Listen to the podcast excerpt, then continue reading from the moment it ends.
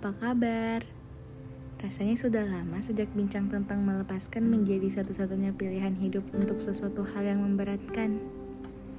Suara kali ini mungkin akan mengutuk habis-habisan suara sebelumnya. Ya sebab ada beberapa hal di dalam hidup yang kita nggak punya opsi melepaskan. Cuman ada menjalankan. Ibaratnya naik mobil kita udah nggak punya rem lagi. Cuman ada gas doang. Untuk memulai pembahasan kali ini, saya mau nanya. Pernah gak sih kita berpikir berada di tempat yang salah? Kita selalu berusaha menguatkan diri kita.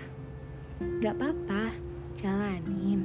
Bisa kok, tenang aja. Nanti juga sampai, kan gak harus sekarang.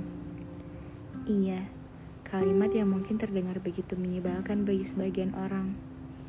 Karena memang semua sudah gak bisa digapa-apain lagi kalau udah kayak gini mau gimana? Kalau kita ngerasa udah nggak kuat mungkin kita lupa. Semakin berat cobaan hidup artinya Tuhan ngeliat kita semakin kuat. Semakin besar masalahnya artinya Tuhan ngeliat kita semakin dewasa. Tuhan gak pernah salah ngebagiin hidup ke kita. Ada yang Tuhan buat senang dulu ada juga yang harus nanggung pahitnya hidup dulu. Tapi percaya, kalau setelah siang aja bisa berganti malam, dan hari ini bisa berganti besok, berarti setelah tangis bisa berganti tawa. Setelah sedih, bisa berganti bahagia. Setelah susah bisa berganti mudah. Dan setiap patah bisa sembuh.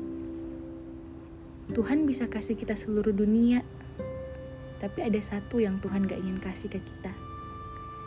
Sesuatu yang gak mampu kita jalani, gak mungkin Tuhan beri. Jadi kalau sekarang ngerasa berat sama hidup sendiri, artinya Tuhan percaya kita bisa jalani. Jangan pernah berhenti ya, sebab ada sesuatu yang baik menanti. Tuhan gak pernah ingkar janji.